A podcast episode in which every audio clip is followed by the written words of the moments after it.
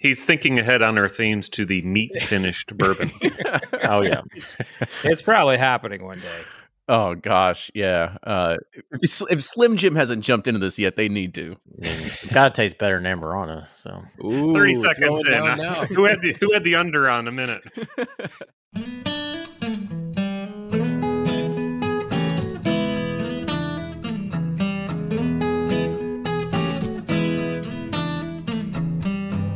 This is Bourbon Pursuit, the official podcast of bourbon, bringing to you the best in news, reviews, and interviews with people making the bourbon whiskey industry happen. And I'm one of your hosts, Kenny Coleman. Well, it's everyone's favorite episode. It's the Bourbon Community Roundtable, and this is the 83rd edition. And on this episode, we'll say it gets passionate at times because this is tackling the craze of finished bourbons. The first topic is seemingly the abundance of what we call the cigar blend or the cigar batch of bourbons. But why is this so attractive? Can't anything be called a cigar blend? What are the guardrails? What really entails that? And I kind of thought the whole point of a good cigar and a good bourbon is because they already naturally pair well together. And that, of course, spins into some more Amburana talk, and you know how that ends up. In the second half of the show, I turned my attention to the major distilleries, who are starting to now put out finishes as their limited or special releases. And now, there's not a problem with that, but these distilleries have an abundance of really good bourbon. So, why play the game of finishes when you can rely on something like special releases with double digit age statements? With that, enjoy this week's episode. And now here's Fred Minnick with Above the Char. I'm Fred Minnick, and this is Above the Char. This week's idea comes from Eric Myers, who writes me on fredminnick.com. One of my friends had the idea of creating a whiskey trust so that, in the unfortunate event of someone's early demise, arrangements were already in place for his bottles to be in the hands of trusted people who could enjoy them. Do you have any ideas or thoughts or how to set something like that up? Well, Eric, I got to tell you, that is a wonderful idea, a wonderful question, and it is as simple as a will. I, in fact, have um, notations for what to do with my whiskey in the event of my demise if something happens in my will.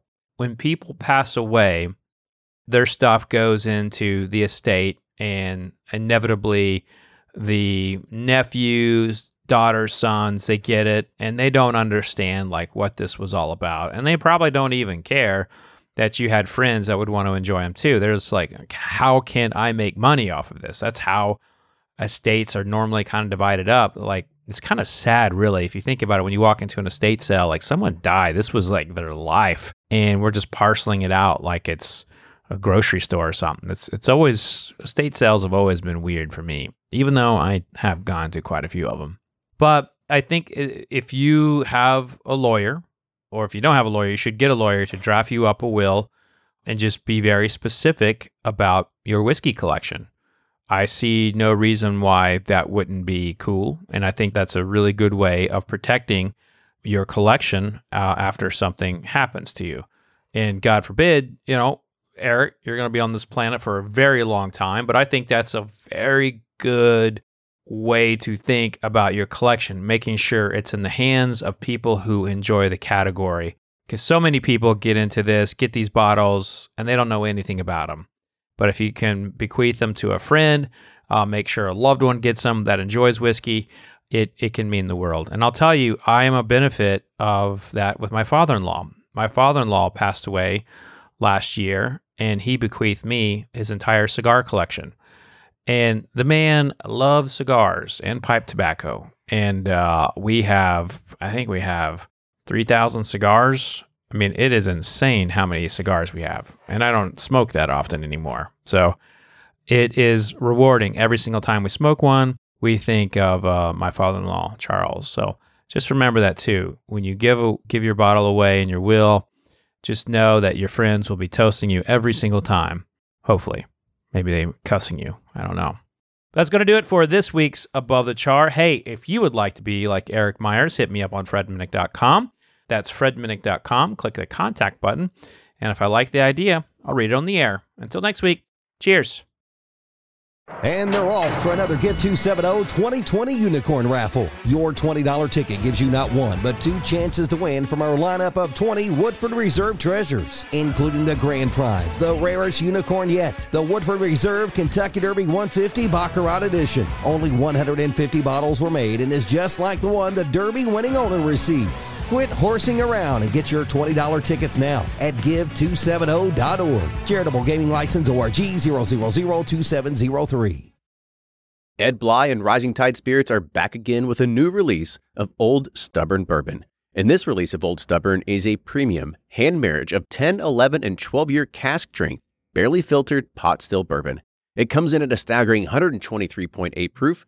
And the flavoring grain for this one, which the last one was wheated, but this time it's now rye. Rich, sweet, and bold with a long finish that's sure to be another eye opener. You can order online at Seelbach's or thebourbonconcierge.com, and you can even purchase in person at Revival Vintage Spirits, and even now with very few select stores in Kentucky. You can get it now while you can, but be sure to do it because it's not going to last long. From their bar to yours, Chad and Sarah of the popular YouTube channel It's Bourbon Night bring you their favorite at home old fashioned mix with the new Elemental Elixirs Golden Hour Syrup. It's a custom made syrup with notes of bold black tea, warm spices, and orange zest. All you need is your favorite whiskey and ice. No bitters needed. One bottle makes 16 drinks, so that's only $1 a cocktail before you add your own whiskey. They can also be enjoyed in other cocktails or spirits, mocktails, coffee, tea, and anything you can think of. It's crafted locally in Lexington, Kentucky, and you can get your bottle now at whiskeyambitions.com.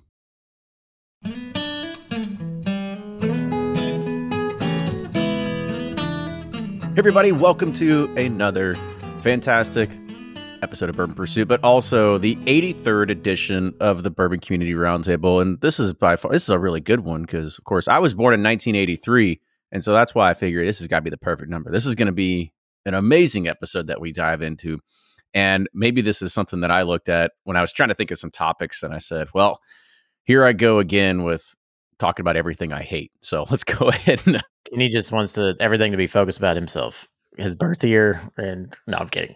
His topics he wants to talk. I like to make sure I'm the center of attention every once in a while. You know, just get my, my little words of saying like, Kenny, you're doing okay.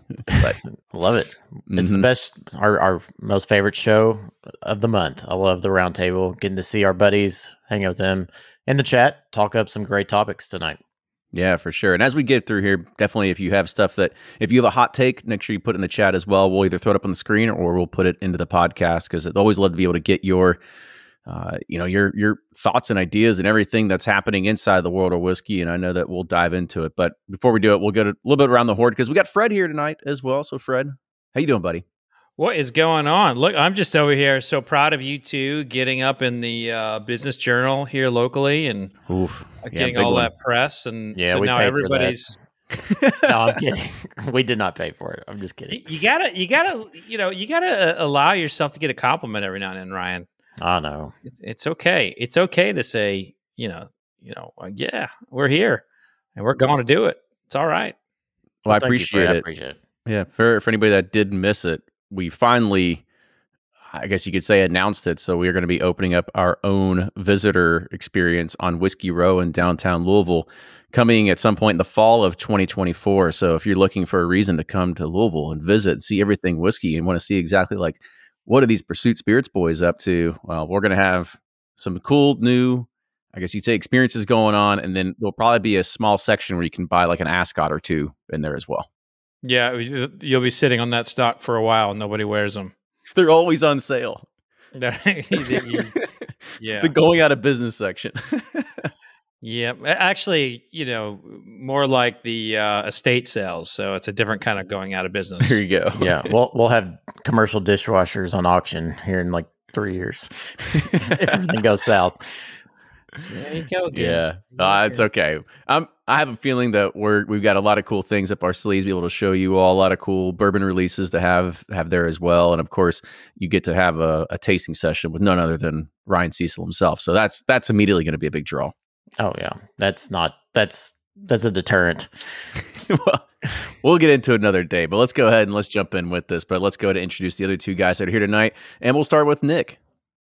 Hey, everybody. Good to be on again. It's been a little while for me, but Nick with Breaking Bourbon, uh, some say the best looking guy of the bunch, but Ooh, that's me and maybe a few other people. But, uh, anyways, no, glad to see everybody. Um, looking forward to tonight's topics. I sense a little bit of disagreement, which I feel like is not typically what we have going on on here. So I think that might be kind of fun. It's all about bringing the heat. Who's got the hot takes and who can convince me that I'm wrong? Which, if you're talking to my wife, it's 99.9% of the time. and Brian, go ahead. Hey, thanks, guys. Happy to be on number 83. Good uh, good topics here, too. Uh, Brian with Sipping Corn, Bourbon Justice, all that jazz. You all know it. You all know it.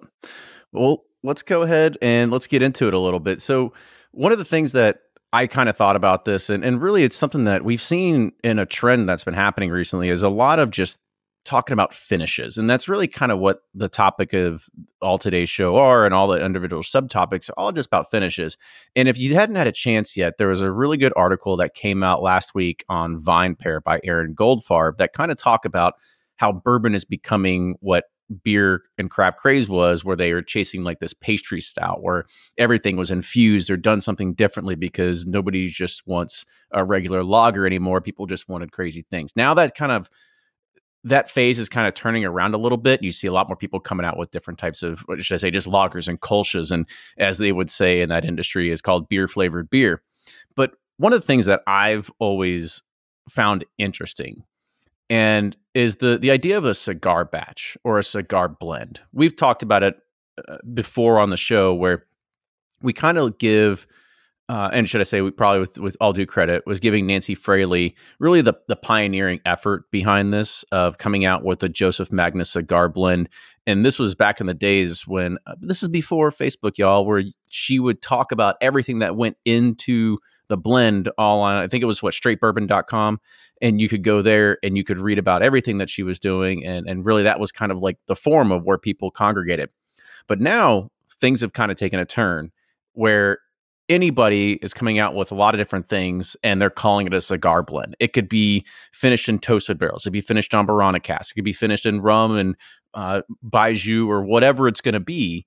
And they're just going to call it cigar blend. So I kind of want to open up to the group and start talking about really like, should this term start seeing a slow death? Or do you think people are going to really latch onto it and people can just call whatever they want to call us a cigar blend or does there need to be some guardrails that needs to be put up to i don't want to say save the name but at least kind of create some sort of consistency between different producers Okay. I think there needs to be oversight on all the finishing. I think there we go this is where I'm going to go. Is like, I think I'm I'm I'm okay with finishing. I've come in terms with it. Uh, you know, not all the finishes are particularly my favorite, Amburana, but uh, you know, there are some good finished products, some good producers doing great things. Now, I do taste things, and I get suspicious that as a you know someone in the industry that they tend to start tasting artificial or added flavors and there's this whole you know when you're in the finished uh whiskey special category there's this whole gray area of like things that can happen that doesn't a consumer doesn't necessarily know and i'm not saying brands are doing that. I just wish there was some more oversight or uh i guess stringent laws on this because it it just feels like it's pushing the boundaries of like adding artificial flavors and different color, you know, different I get it. People don't nowadays they don't want their whiskey to taste like whiskey. They want it to taste like a cinnabon or they want it to taste like a, a honey bun or they want it to taste like something. But it's like, okay, if we want that, if you want then that, that needs to be a flavored whiskey category. And you know, with the wood finishing, there's a lot of shenanigans that can go on. And, anyways, uh, that that's where I, I kind of am, am leaning towards. Like a lot of these different finishes have just gone, they've gone too far, and they're, they've kind of pushed the rim of almost artificial. That's where I'm at. i like it brian you inter- unmuted first so why don't you go ahead Yeah, and and I think it goes similar to what Ryan's saying, but but I'm going to veer off a little bit, Ryan, too. So cigar finish really is, or or blend, whatever one you, uh, you want to call it, batch, is something that's supposed to go well. The creator says with a with a cigar, right? I mean, that's their goal. Some of them try to kind of overdo it and make it have cigar flavors in it, but I think the goal is to pair well with a cigar. So if if I think Amburana goes well with a cigar, someone else, you know, does Nancy's technique of the three barrels and heavy in the yak or what, however she does it, and she thinks that goes better with the cigar. I don't know if it is definable um, because you can find whatever wood or you know whatever kind of toasted barrel or whatever you know third use after it's had sherry and then whatever else in it. So I don't know if it is definable. And I, and I liked uh, Matt Cusick's comment because that's where I was going to go first off is you can't even define small batch. No one's going to get around to defining cigar blend. He, so here's in, in Brian, this is a perfect uh you know bounce back to you but the reason why we're even having this conversation is because the creator of it in Magnus Joseph Magnus did not trademark it. They could have trademarked cigar blend and that could have been special and unique to them. That could have been uh, the exact same thing that High West did with Bourye you know and I know uh, I don't believe that High West trademarked that but nobody touched Bourye after High West. I mean, it, it's out there right now, but High West owns that that nomenclature. That, I can't even talk. They own nomenclature. Yeah, nomenclature. Uh, so they they own that. Like people think of High West when they think of Bourye. So to me, uh, Joseph Magnus created this. Nancy Fraley is one of the greatest blenders, not just of uh, of the current generation, but of all time. She is an amazing blender, and anyone who uh, disputes that, well, then they just don't know whiskey. And I, that what she did with cigar blend was special. It was great. And what happens when you do something great in whiskey? Everyone copies it. Everyone copies it. And if it's not copied by a brand, it's copied by a, uh, a cigar club or a whiskey club that's out there saying, "Well, we got the finest uh, cigar blend on over here." And then they're over there, you know, pairing it with uh, uh, Rocky Patel or or whatever. But I, I think this is a this has a deeper meaning than small batch because small batch is not about the palate. Uh, it's not about like a flavor profile. Uh, if anything, the cigar blend category is has one of the, has potential to be one of the greater uh, signifiers of of whiskey in American whiskey because if you're a cigar smoker, you know what pairs well with cigars and like you know what you like. And so I I think what's missing in this whole thing is that they're not really defining what style of cigar it goes with or what brand it would go with. I mean, I think there's a there's a lot of opportunity here, but there's a lot missing. But it all goes back to me with uh, Joseph Magnus not trademarking it. I just wish they would have had Brian as their lawyer to help them. but could any couldn't any any bourbon or whiskey be defined as a pairing well with cigars, and you don't have to have crazy finishes to signify that? I don't know. The, you know, the, the, um, uh, you know what? I, I will tell you that there are some there are some whiskeys that just do not pair with cigars. Jack Daniels as much as I have tried, as much as I love their barrel proof, I love Coy Hill, I love the 10 year old, 12 year old. Man, that stuff does not go well with but maybe one or two cigars. That banana note in there is just too overpowering. The majority of Barton I find hideous with with uh, with cigars. So yeah, I mean, I, I think I, I, think that uh, it, it's with everything, like to each his own. But you know, for the most part, people like that big kind of uh, rounded, spicy, forward flavor profile with a big old you know wave of uh, sweetness coming in to pair with a cigar. That's why I love. I prefer rum with my cigars anyway. When it comes to uh, when it comes to smoking with them. Interesting. Yeah, I tend to go higher proof as a general rule when I drink whiskey with cigars. Um, I can't say I smoke cigars that often. It's probably only two or three times a year at most. Um, the range of those cigars varies. I think the whiskey that goes with it um, is going to vary too. Uh, you know, I, I, think you had a kind of novel thing, you know, kind of reaching off a cognac with with Magnus and Nancy Fraley, I think you're seeing now that like anything, it's it's a marketing play as much as it is a, a flavor profile kind of um, definition or, or goal or anything like that. So it makes perfect sense that if you know the market is asking for it, and of course Amburana finish right now is you know a very hot finish because it's still fairly limited. You're not seeing it everywhere. It's got a typically a pretty unique taste to it. Um, I would say pretty polarizing, d- depending too on how strong that finish is. I get the sense that there's different opinions on it among just this just this group right here. Um, I've I've had some that I've been pretty turned off from. I've had others that I I like quite a bit. Um, so that range is definitely there, and and I don't know that we'll really see that on a really like mass production type of level, or that's gonna you know continue to be a fairly one off type of you know type of release uh, coming through there. So even among those releases, you're going to get variation. Even among a single brand is going to vary from release to release. I think that's what makes whiskey fun. That's why people like finishes. Is you know if you've kind of explored a lot of the traditional stuff, and limited releases can be very difficult to get the traditional ones included.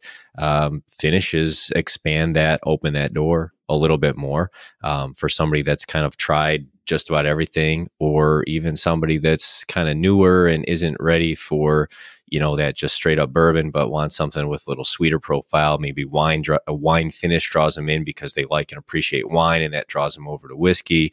You know, so I, I guess I would disagree to some extent with um, with with you Ryan on that that I I like the idea of finishing in the sense that I like the range that it provides. Um, at the same time, you do have this distilled spirit specialty, you know, kind of definition that uh, you know it does it does matter what's happening to get to that what that product is in the bottle, and not everybody kind of follows that super closely. So it leaves a lot of room for producers to do different things that are going to vary quite a bit from one to the next.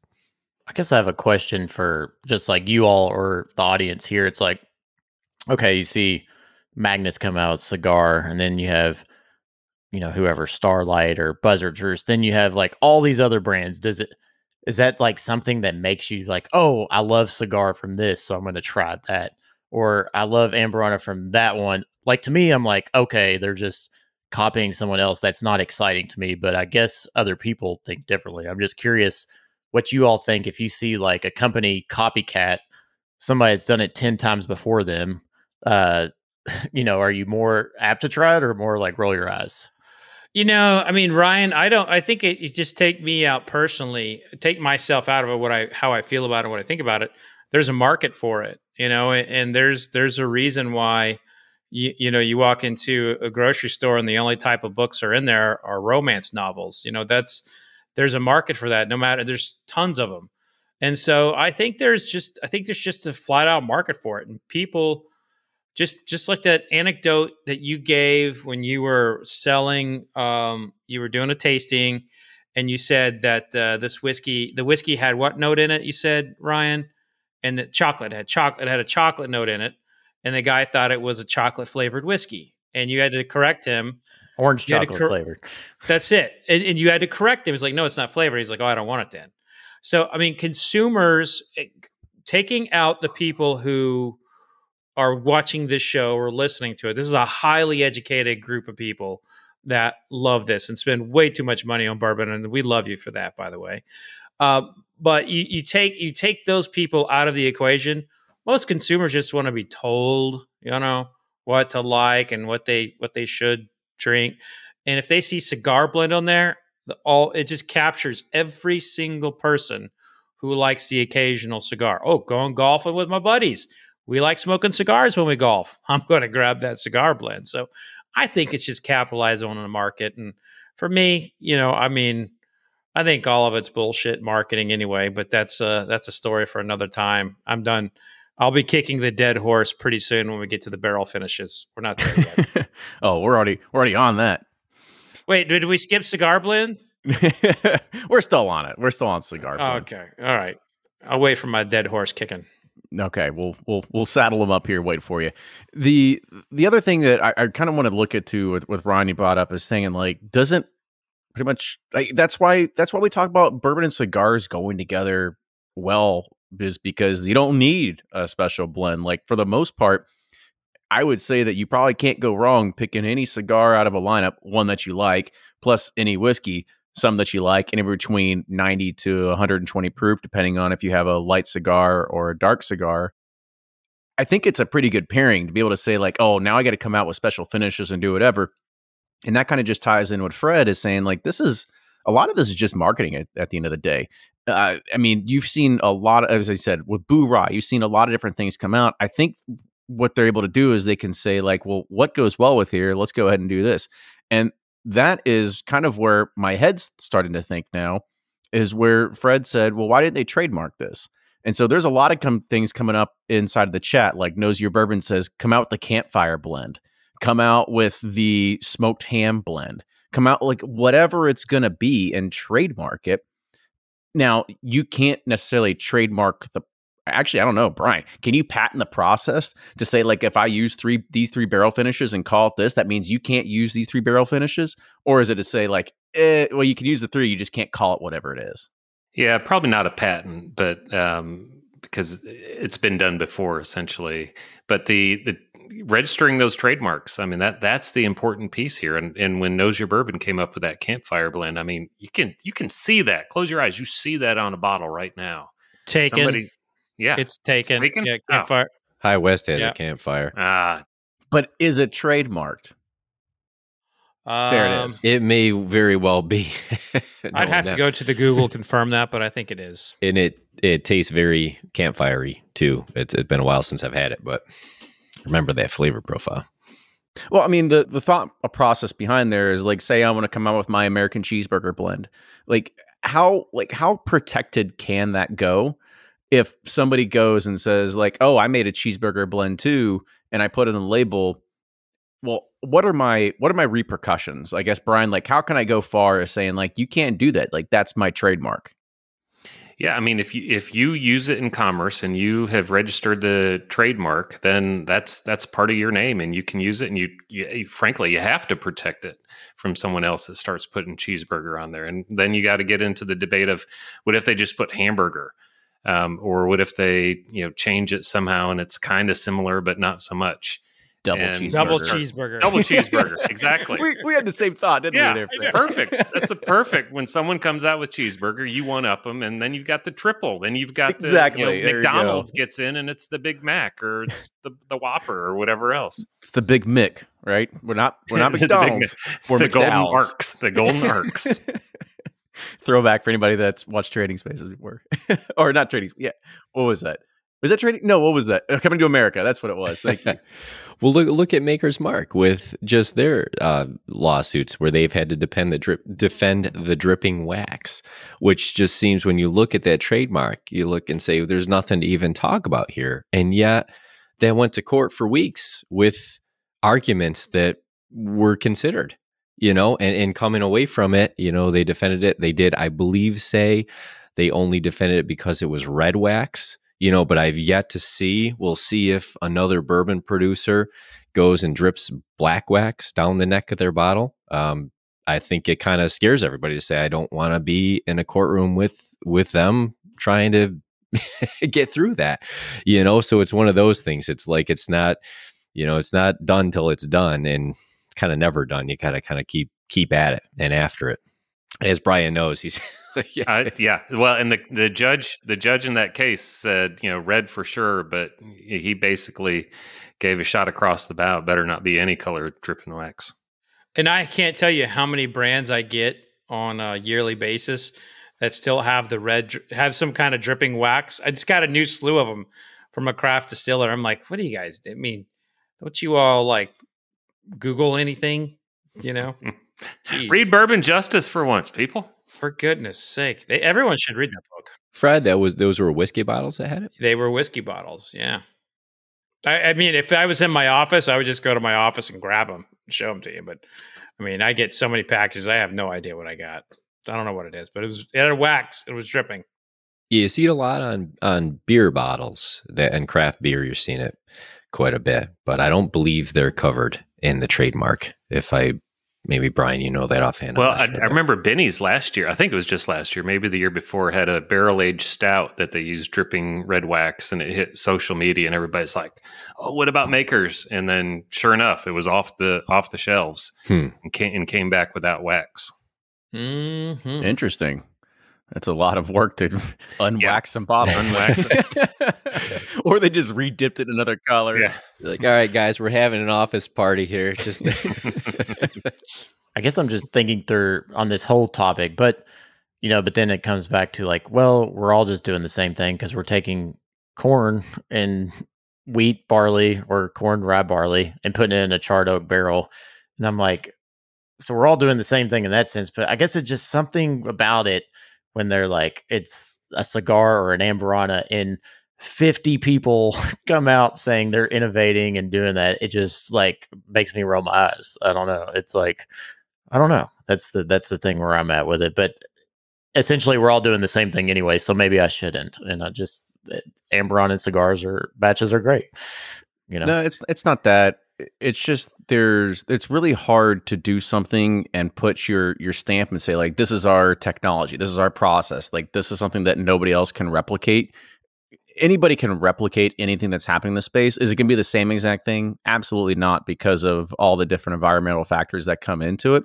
But you're right. The bad thing is, is that there's no way to protect anything. So if you do come out with something that's truly innovative, truly different, then w- by the nature of what it is, we say that we have to put exactly like what's on the label and everything like that. Anybody can go and replicate it. Plus, the way that today's consumer really works is that, well, people want to know about it. People want to know exactly how you got there, what you did. So you have to talk about it. And so your secret's out there in the open anyway. So it's not hard for anybody to sit there and take something that you've built, something that you think that, oh, this is something that's truly special, unique to us that nobody else can do. Well, unfortunately, people are going to try to take your mousetrap and tweak it to make it a little bit better or to make it their own. Yeah, but a counter argument to that too. I mean, look at cola, look at Coke and Pepsi. I mean, arguably pretty much the same, but people have, I think, a real connection. Some people have a real connection with one brand or the other. I'd say that's as much, if not more so, with with bourbon, with whiskey. You know, so if somebody, if you make a connection or the brand makes a connection with somebody, and mean, maybe it's not the first one that has existed. It could be similar, but it's maybe the first one they've had, or they feel connected to that brand for some reason. I got to believe there's a strong, you know, there's going to be a strong ability for that person to, or for that brand to maintain that connection with the person. I mean, just thinking about what you guys are doing on Whiskey Row, or what you're going to be doing on Whiskey Row. Somebody goes through and does that. They're that's going to create a stronger connection with the brand than just going and picking up a bottle off the shelf. You know, and it's going to be those kinds of things that you know ultimately define and i think make that difference and that's what people are looking for with whiskey they're not just looking for any product off the shelf the lowest cost you know you're not going and looking at like unit pricing we're not this group on this chat you know watching right now. No one's doing that. People are looking for like the x factor that's kind of hard to define. And even though you have a lot of people doing maybe something that's similar that x factor i think almost can't be repeated. And so a lot of it's just kind of establishing that making that connection with people and then holding it and continuing to put out a good product continuing to keep people's trust be honest like all those things that people in the community respect that you got to earn and you got to keep i think that's the important thing finishing not finishing doesn't matter All right, Nick. Pepsi and Coke are not the same. not even close. I mean, you have the the the beautiful angel of Coca-Cola and and all the joy it brings you. And you walk into a restaurant and you know you're in a good restaurant if they serve Coca-Cola. But then they then you walk in there and they serve Pepsi and it's like someone has just taken your soul, thrown it on the ground and stomped on it. Oh, hey, Yeah. I, I like PepsiCo products. ooh so see Well, just I mean. Mountain Dew, right? You're a Mountain Dew guy. Uh, Pepsi's gross. oh, Right? get, o- get over it. Pepsi. I will I will die in this hill, and I will always say that Seven Up is better than Sprite, hands down. Uh, So Okay, that's the that's well, that's, the PepsiCo product that I pretty will die on that hill. So I agree. I agree with you, Fred. But what I'm what I'm saying is, on the surface, it's very much the same product. But when you take that factor of like seeing that brand and what it means, that means. I mean, that means something to people. And I think by by and large, you know, you could argue if you tasted one and then and weren't really like a daily drinker, and then a month later tasted the other, I'm not sure many people would be able to tell the difference. They'd say it's cola. Plain I and get- simple. Well, I, I will say that I always find Pepsi to be flat. Like wherever I get it, I guess Ooh. I'm getting it at the wrong places. It's just not, it's just not that fizzy. So, yeah, for me, it's about All the right. fizz, and Coke is always packing. I guess where I'm at, it's like, okay, does that like you, you doing the tr- the the finish or trend that everyone else does? Does that build brand longevity with customers, or are they just trying it because it's Amburana or because it's cigar or because it's toasted or this and that? Like, Hold on. Before we get to there, we have to have a tiebreaker. So, Blake, is it Pepsi or Coke? Like, what do you go with? you know, I just I heard the word Amburana out of Ryan's mouth, and I just felt like I needed to come and weigh in on my opinion on this. So, um, I mean, it's it's Coke all day if if we're going based. all right, off right, of Team Coke. Taste, You know, but I mean, Pepsi's fine. It's good, but yeah, have I ever drank a bourbon and Pepsi? Not if unless I was forced to. So it's uh, it's bourbon and Coke on that one. Oh, there we go. All right, Ryan, what do you want to finish up your thought there with? oh, I was just saying, like, okay, you have you know the the trend or whatever. Does that build brand longevity? And I'm just thinking out loud. Like, I'm not making judgments one way or the other. I'm just curious, like, if you love Amburana and you, you want to try like the 20 brands that do it, do you do you become a loyal fan of that brand because of an Amburana finish, or is it just because it's Amburana finish that you're trying it? Like, I guess from a brand's perspective, is that gonna bring someone in that they're gonna be with? Uh, you know, same with cigar, or are they just chasing the Amburana cigar or whatever finish? I, I would say I would say yes. I mean, at least from you know what we see on Seelbach's, somebody has something that, that they like and, and want to try, and they'll try a new brand because of it. You know, whether that's high proof, Amburana, you, you know, even Toasted was the big one a little bit ago, where people were like, "Oh, I I, I got to try something a, a toasted barrel," and so they try new brands become of it because of that and would become fans. I mean, I think Penelope did a great job with with that of acquiring people based off of you know certain things or trends or whatever it may be and then people are like oh i, I really love this brand i love what they're doing and th- they make great bourbon So Amburana finish. I'm curious of the group and actually people in the chat too. Fans of it, not fans of it. I'm so far in the camp of enjoying it. The ones I've had, aside from a few I've liked. How about y'all? Where do y'all fall on it? I mean, Ryan and I have been pretty adamant that we're not fans of anything Amburana. It's been hard to find ones that are. Uh, I mean, they they it's for us. It's like it's a very much a, a gingerbread kind of like allspice. Uh, it's like this is this would taste great during Christmas, but I can only have one of them.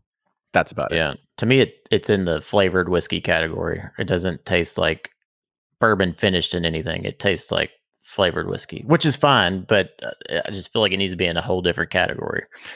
Well and, and so what i compare it to is is peated it's it's the closest i think we have to peated in bourbon as anything else By the way, let's make sure we we set the stage. It's not like a flavor of peated. It's like changing the liquid so much that it is a completely exactly, different flavor exactly. profile. Go Okay. drink um, Lagavulin next to Macallan. They're both scotches, but it, you know it's it's drastically different, and and it's polarizing too. You know the the joke is always, well, I don't want to drink an ashtray, but some people love peated scotch, and and that's fine. That's their preference, and I think that's the closest we've got on the American whiskey side in recent memory because we're not smoking a lot of things, or at least it hasn't caught on. But you know, I think it's there are two pretty pretty large pools of people. Like some people love Amburana, some people think they hate it. I mean, we see it where people are like, "I've tried this. The bottle's obviously tainted." Um, it's like, well, have you ever had Amburana before? It's like, no, no, I've never had it. It's terrible though. so, but I think that's kind of the fun part. It's it's you know expanding the market and and just putting a new little spin on it. But that that's my take. I'm I'm fine with it. It's it's not it's not the bourbon that I'm looking for, but I like it as something different. So I kind of put it in a in a, in a different category.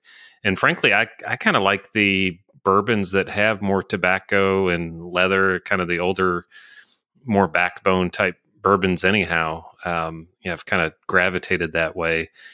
So I'm fine with it, but I, I think it'll it'll be something that passes.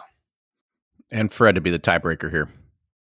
So, um, Moving on. No, I'm just kidding.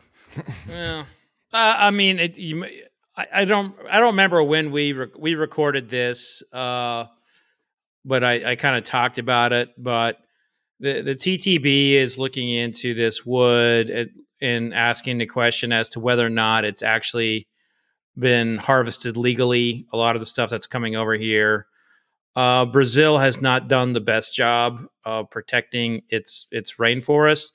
They do the best they can, but people go in and sneak in and and cut down trees they shouldn't. And there's a there's a fear that a lot of this uh, wood that is in is used for cachaça, but they do it. They harvest the right trees. They use the right barrels. There's been a lot of reporting on this over the years, uh, but the TTB is, according to a couple sources of mine, are looking into whether or not a lot of the wood that's been being used in whiskey is being used. Uh, it actually is, has been harvested legally. So I think that this could be one of the biggest fads in, in American whiskey once once uh, whatever if if if someone's been acquiring barrels illegally or something like that, I think you you're going you're going to see the end of it. But in terms of the flavor profile, boy, I'll tell you, when I first tasted it, um, I was like, "What the hell is this shit?" You know, uh, I, I thought for sure it was somebody had flavored it, but it didn't have that flavory kind of chemical feel on the palate. And I think I think it has its place if if it can if it can be um, preserved, you know, properly. But I don't like it. I, I haven't had one that I was just like, oh wow. The only one that I've seen that uh, kind of wowed me was the was the combo one. Was it uh, was it Penelope Rio? That was a combo. Yeah, that that was that was solid. So Rio prices just doubled. there it is.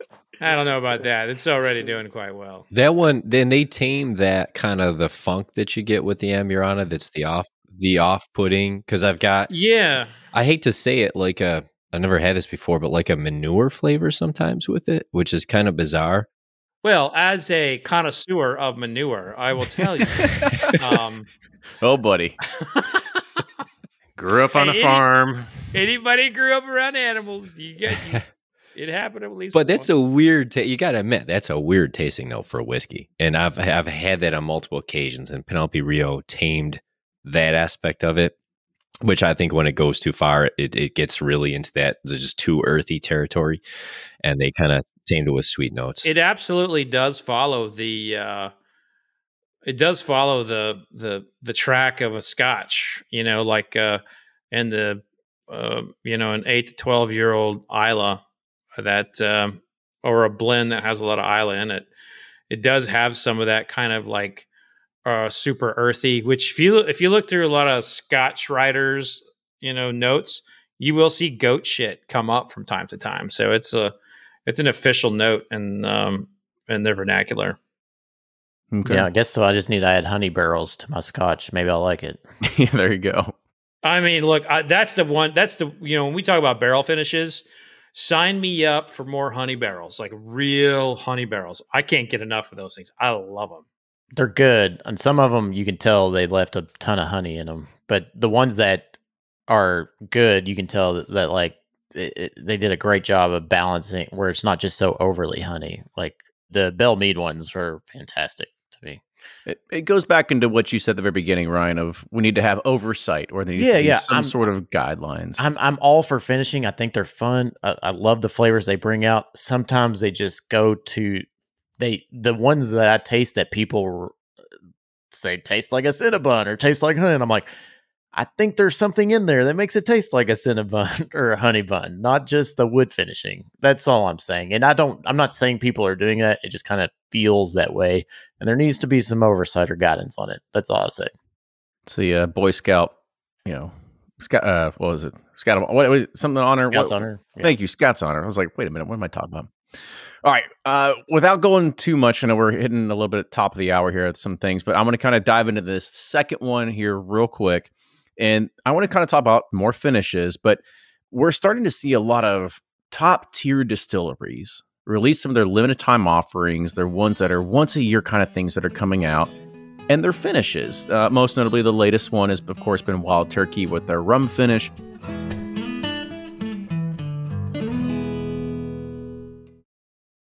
If you're anything like me, then you can't get enough about bourbon. And that's why I'm a subscriber to Bourbon Plus magazine. Bourbon Plus is a quarterly publication that tells the stories from the heart of bourbon the farmers who grow the grain, the distillers who labor over the process, and the people, like you and me, who raise their glasses to celebrate it all. Subscribe to Bourbon Plus magazine today at bourbonplus.com, that's P L U S.com, and use code PURSUIT at checkout for $5 off your subscription. Customers are rushing to your store. Do you have a point of sale system you can trust, or is it uh, a real POS?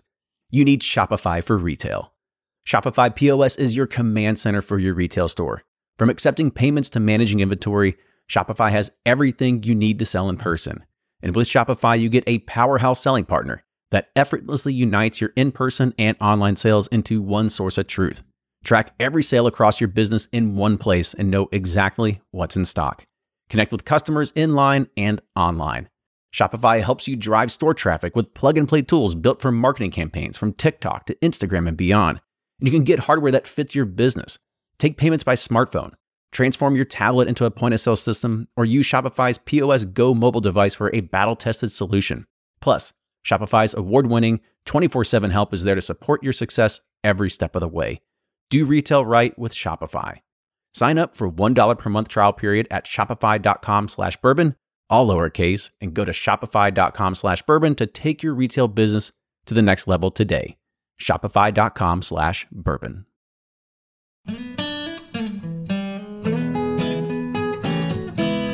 We're starting to see a lot of top tier distilleries release some of their limited time offerings. They're ones that are once a year kind of things that are coming out and their finishes. Uh, most notably, the latest one has, of course, been Wild Turkey with their rum finish. We've started seeing this from a bunch of different distilleries out there. And so I kind of look at this and I'm thinking, I get it. We talk about finishing being innovative, but a lot of these companies have deep stocks of bourbon. Why not just create a really, really good batch of 10 to 17 year old bourbon and not finish it? Like what why is why is finishing having to say like this is what's going to demand that LTO? Yeah, I'll tell you why. Because Jimmy Jimmy Russell and Jim Rutledge, those are not the people in in the meetings making these decisions anymore.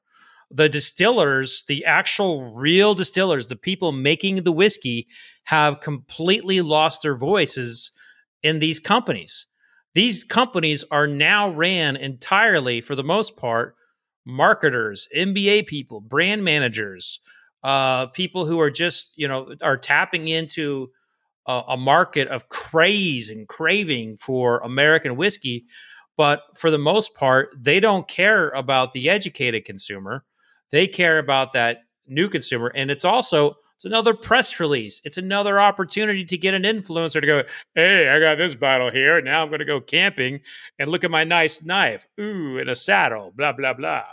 You know, this is all it is um, about. It's it's about like a new flash, it's a new look.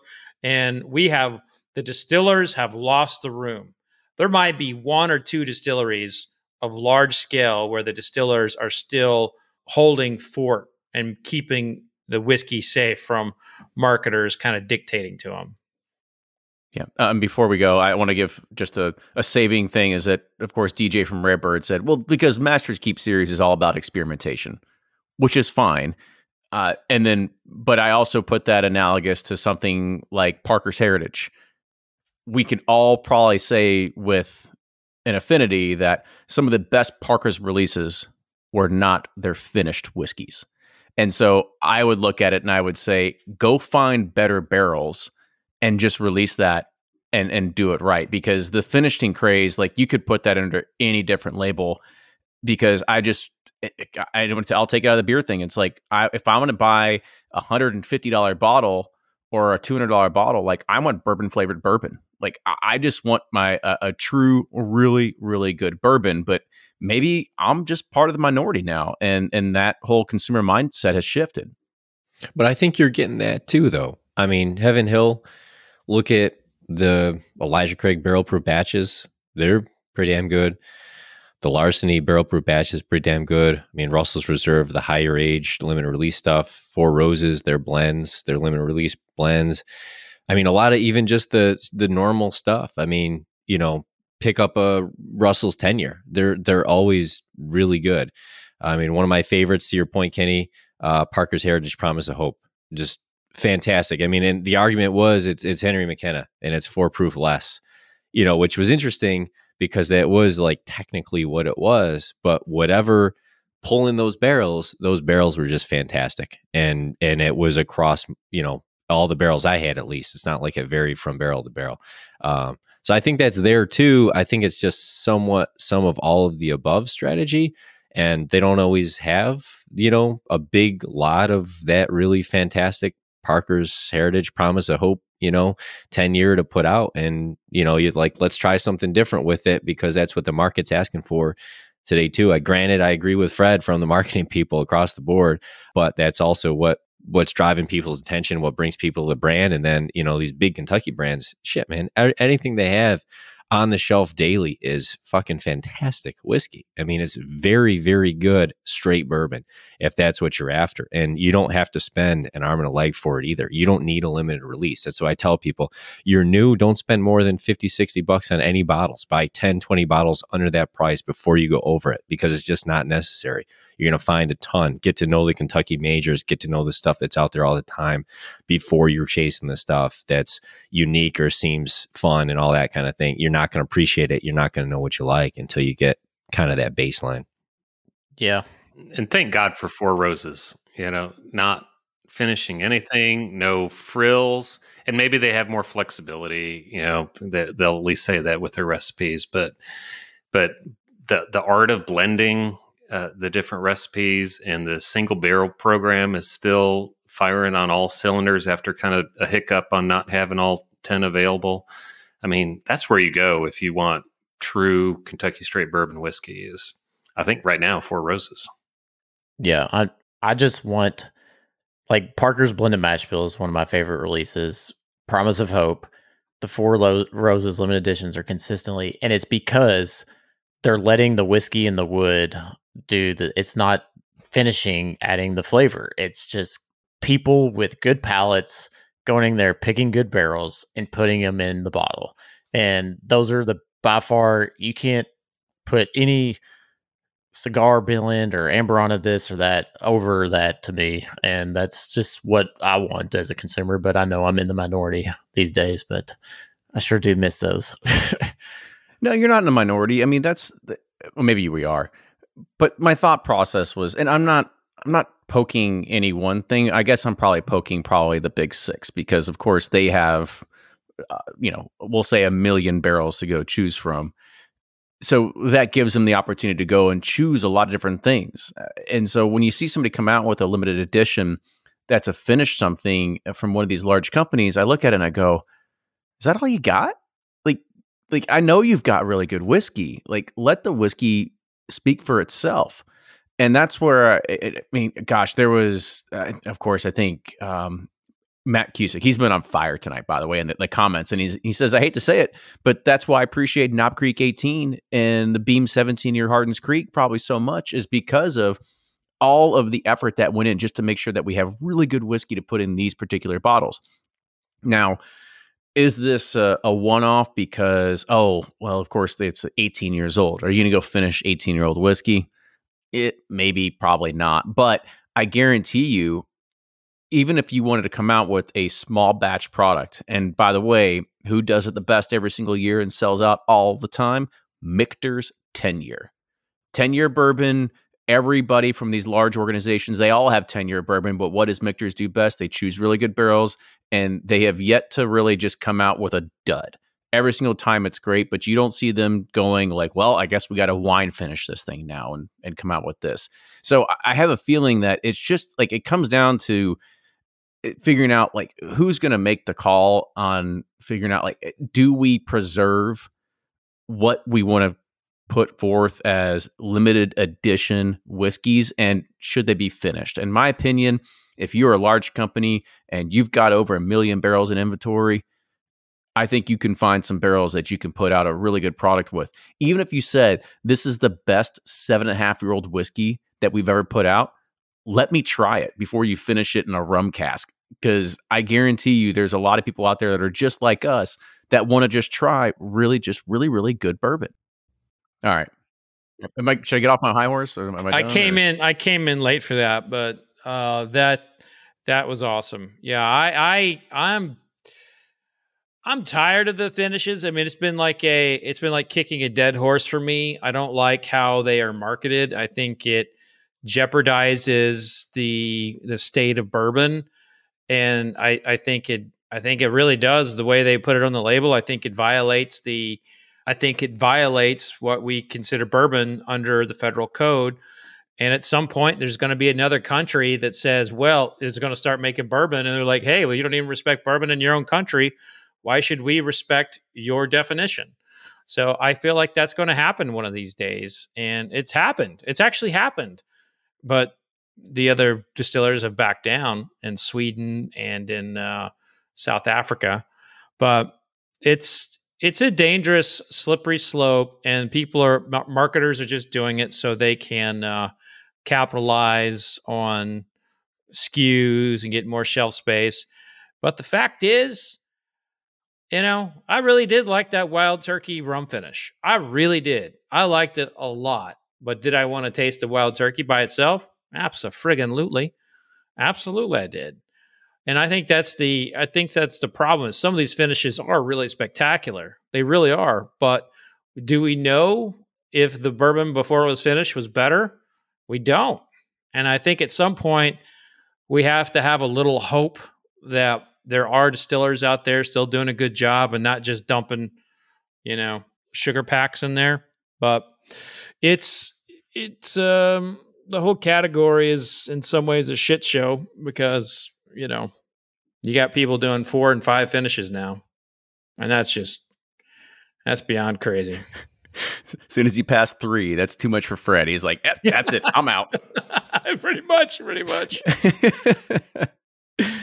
no, Nick, did you have one more thing to chime in here? I was going to pose a question to y'all, uh, kind of talking about brands and, and and what they're doing and so forth. You know, do you guys feel like, and for anybody in the chat too, do you guys feel like the industry generally, you know, when we look at producers, distillers, do you feel like they generally, as a whole, more uphold what bourbon is and uphold the good things and kind of self regulate? Or do you feel like we've, mo- you know, a lot don't?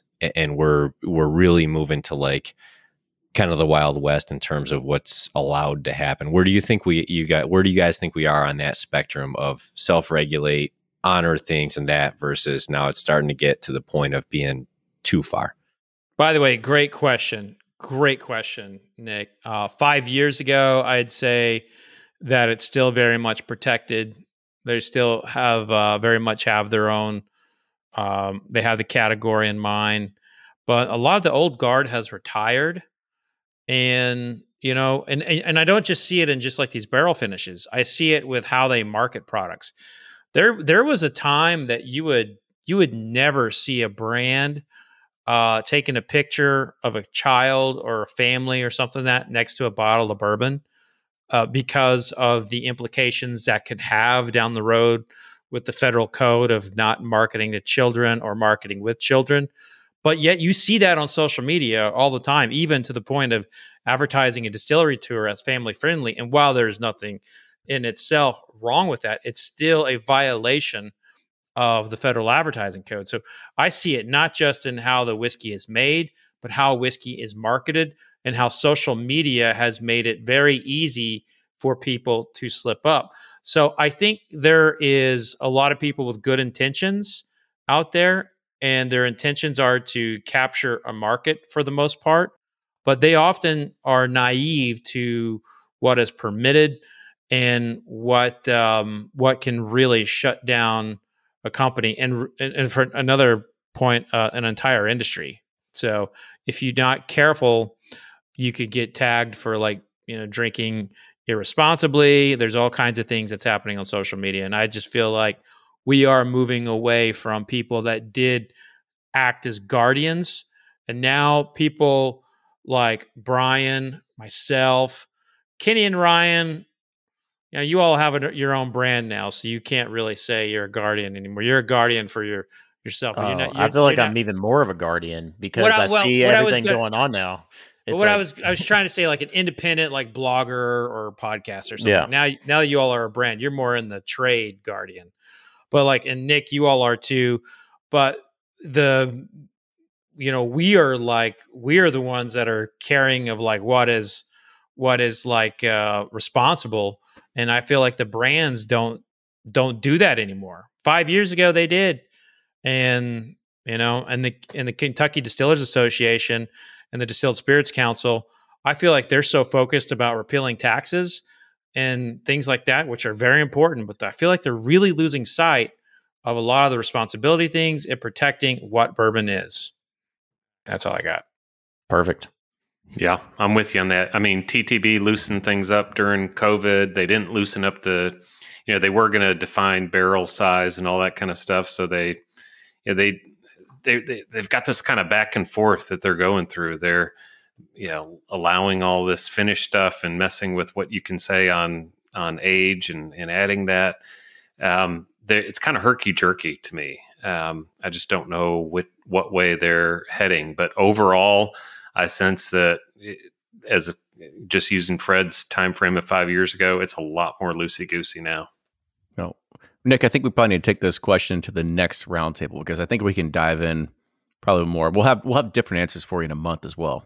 Yeah, it's one to think on. It just inspired it as we were talking. I have not thought about that before. Starting to think of you know some of the you know the master distillers of the modern day, many of whom are now aged out, have either passed away or no longer really involved. With many of them knew each other through the trade through decades and decades, and now we're seeing that kind of change over and we're of course seeing the impact of social media and everything on top of that which is it's an interesting dynamic. It's a, a question i've not posed to myself yet but that could be a whole whole round. Well like i said we'll wait for that for next time. I think we've we've touched on a lot tonight. I think that the finish debate will continue for a few more years to come and we'll see how crazier it's going to continue to go over this time. And it's up to you the consumer to kind of be the one that dictates where this is going to go. Ask is questions. It, ask questions. Hold people hold people accountable. I, I said this, I think, to you the other day, Kenny. It's like we need an episode where somebody from the somebody who understands orders with the TTB that we can present to them anonymously labels that have this certain things on them and be like, does this qualify as what it says it is? You tell us, you know, and we just read up. We won't say the brand. We just read what's on the label and be like, is this what it says it is? And is it qualify for that? You're going to need the voice distortion and the shadow yep. yeah. 60 minutes episode is that the yeah so i have a i have a contact at the ttb they're always uh they're always willing to talk on the phone but they never want to go on zoom or camera or anything like that and they're and they are very rigid um, with the responses. But I mean, I I think that TTB gets beat up far too much for the amount of people that they have. I think they do a great job with the resources they have. Yeah, yeah. I don't think it's a TTB fault at all. This is the producers that are trying to push the envelope of regards of like how like how like it's like everything else in life. You go, what can I get away with? And that's pretty much what producers are doing because how do you vie for attention? You try to look and say, what's the craziest thing I can come up with that's going to get eyeballs on me? All right, now how do we make this legal? When they when they were deregulating deregulating the alcohol industry or attempting to, Norman Hayden, who was the president of then uh, Old Fitzgerald Distillery, testified before Congress in uh, 1982, 1983 and he said that the whiskey industry will begin to deceive consumers if you take away the relationship that the whiskey distillers had with the government at that time which there was a there was an operator there all the time with lock and key and they made sure there were no massive errors like accidentally dumping bourbon in with rye. And there was a time that if a distiller said that they were the best selling bourbon they had to prove it before a closed TTB hearing, or then you know the alcohol. Um, uh, it was even before the ATF, as Department of Revenue.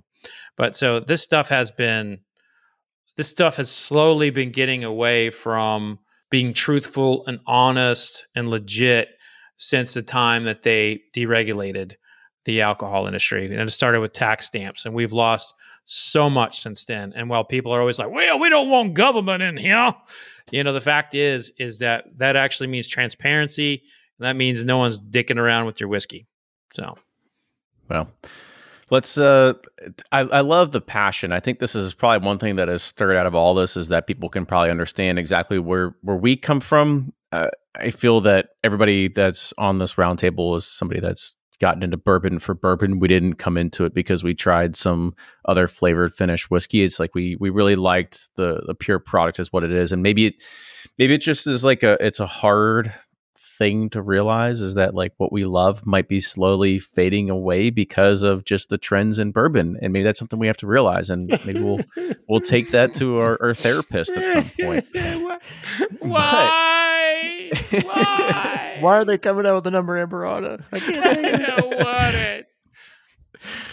All right, let's go ahead. Let's let's close it out. Uh, I want to say thank you all for for joining in this. This is another fun conversation. I guess if you want to get us really heated talking about things, we'll talk about finished whiskey because that is that is something that I feel that is a very poignant and debatable topic in regards of where can the industry go and how far can it go. But before we say our sign offs, I'll let the guys down below me do theirs so they can give a plug for everything they're doing. So Nick, we'll start with you first. Yeah, uh, this was a fun. This was a fun chat, guys. Um, Nick Breaking Bourbon. Find us at breakingbourbon.com, uh, at Breaking Bourbon, all the socials, uh, reviews, uh, news, release calendar.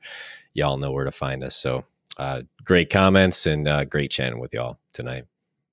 Yeah, thanks, guys. Brian with Sipp'n Corn, Bourbon Justice, and shout out to my favorite glass of the past couple of of uh, weeks here. It's the Bourbon Pursuit, big ass glass. I mean, I'm almost tempted sometimes to put a cube in here because it would fit. And I don't know if that makes me a bad person or not, but you can, as long as you don't finish the glass in Amburana, we'll be okay with it. you're you're awful now, Brian. You're awful. I, I know. I'm off. I'm you're off. The, I'm off the BCR now. But thanks, guys. Cheers, everyone.